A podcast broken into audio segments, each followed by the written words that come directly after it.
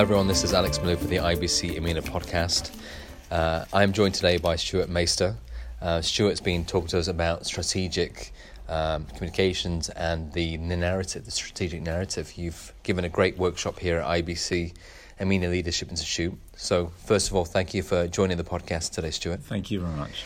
Tell us a little bit about your key points, your key advice that you would give to communicators looking at setting and changing their strategic narrative.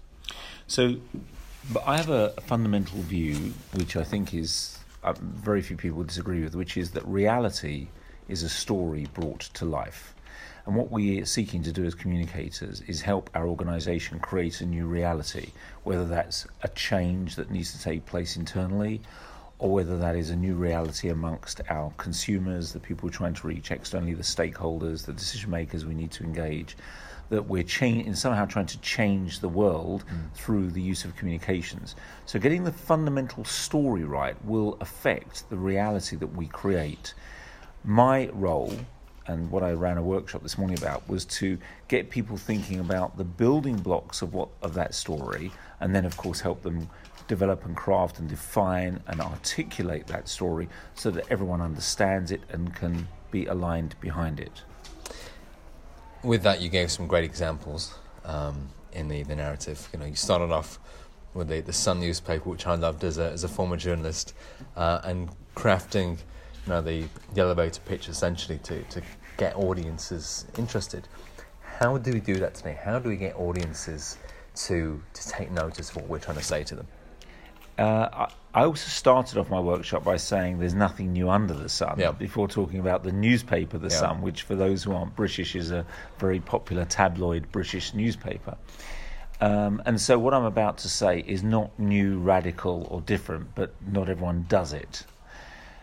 The first thing to say is, and you said it in the workshop, it's about them, not us. So that means so many people start their communications with about us. Yep. What do we want to say? What do we need to get people to understand about us? The starting point of crafting a story, a narrative, is to think firstly, most of all, about the people you're trying to reach, who exactly they are, and what they care about. What is their agenda? Particularly, of course, in relation to the part of their life that you're seeking to engage them over. So, um, if it's obviously to do with their, their work or maybe the way they communicate internally, what what is their agenda around that? What are the, what do they care about? Mm. What are they worried about? We'll get into their head first. Bef- that that for me is the, the number one priority before we then start thinking about what do we want to say about us. And I know we talked a bit about how P- you at P&G do this. You know, you're, you're spending a lot of time. Of course, you are big brands do this naturally. They yeah. think, what does a mother care about when we talk to them? And then we'll think about how we're going to talk to them about the diapers that they use. The same goes for internal communications, corporate communications, public affairs. Uh, exactly the same rigorous process needs to take place. You also mentioned two other points which I found fascinating. One was the piece about alignment and how everybody tells you know, their own story in a, in a different way and also as well how companies need to really think or communicators really need to think long and hard about what makes their organization unique and, and not essentially copy and paste from somebody else yeah, well, for, let's on alignment first of all. I, I my, the three words that I use to describe my business and what I help people do is clarity, leadership, and alignment. Those three things. Clarity about the story, what we stand for, what what makes us special, different, great how we lead internally and how we lead our marketplace. Because even if you're not the biggest, you can lead your marketplace yeah. in certain specific areas. What exactly are those areas? But then alignment, which you've just mentioned, aligning the leadership team, aligning the business, and actually aligning customers. So everyone's pointing in the same direction, everyone understands the same thing about the organization. So yeah, I think alignment is absolutely critical. And, and, the point you were making, I was saying that in many of my workshops with leaders of organisations, and these might be the ten people who are running the same organisation. We run an exercise, and you ask them the same questions, and you'll get ten often completely different answers, or very different flavours of answers, or different order of priority of answers. And of course, that means people are pointing in different directions. Yeah. What we're trying to do, of course, is get them pointing in the same direction. Yeah Good. Well, it's been a pleasure to have you here in Vilnius with us.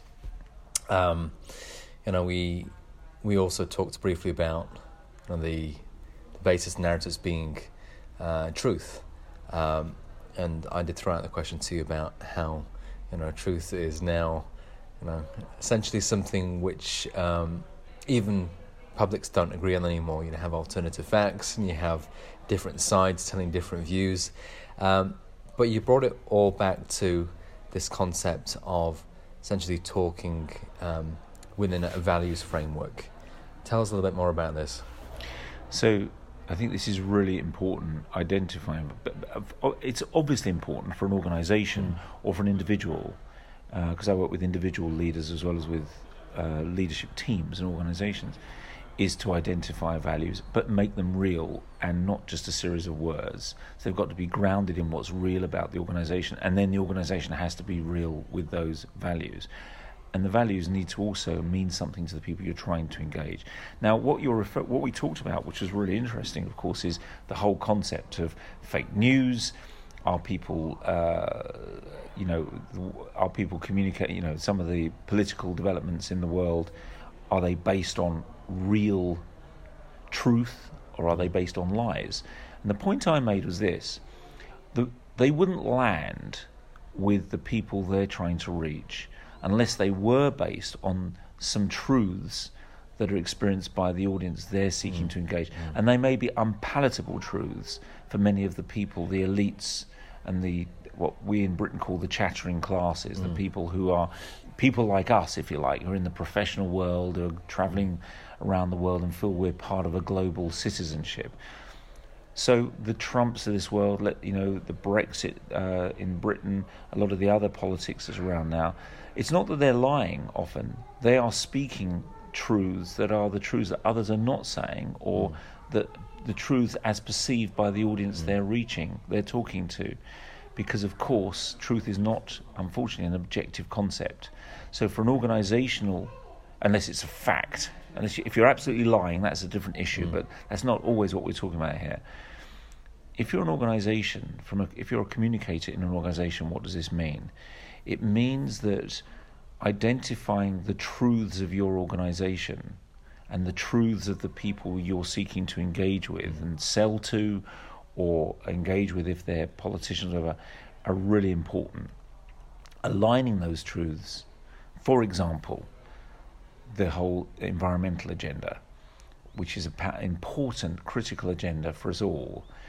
If if if it's true that your organisation is green and mm. is genuinely green, mm. and it's true that the people you're trying to engage with care about this, then of course that is an important element in your story. Mm. If one of those things is not true, then you need to think about that. Usually, it's going to be that your audience care and you're not really green. So that, of course, becomes that we either change our story or we change the truth. So uh, it's a long answer to a simple question, but my point is it's complicated, this stuff, because we, we like to think there's an objective truth, but in many of the cases we're discussing, the politically political cases, the truth, there are different tr- versions of the truth. Mm. And understanding the, the truths as experienced by those hard to reach people is impo- as important as understanding what the truths are amongst the people who live in big cities and talk to each other. So get out of the echo chamber, listen to different voices, different opinions, and and use those to to essentially understand, but also inform the wider organisation in terms of you know, how we are perceived. Yeah, and it must it must be. I mean, not to throw it back at you because you're kind enough to interview mm. me, but you work for P and G for a big consumer brand. For consumer brands like that, it, you're trying to reach everyone, and there are many different experiences represented by the people you're trying to reach. Although the pictures are all warm, cuddly, uh, you know, pleasant places, people are buying your products in all sorts of circumstances, and you've got complexity there in the truths mm. of the people you're trying to reach, and that's and you know that's very complex in many mm. ways. Uh, and the same, so you're trying to find the truths that are true for mm. all of those people, whoever they are.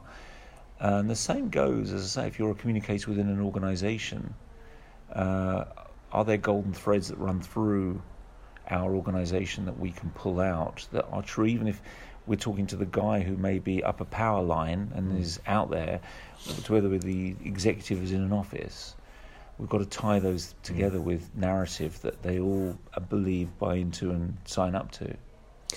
Well, it's been a truth that we've loved your workshop. We've loved having you here at Vilnius. So, Stuart, thanks very much for attending Leadership Institute and, and being on the podcast.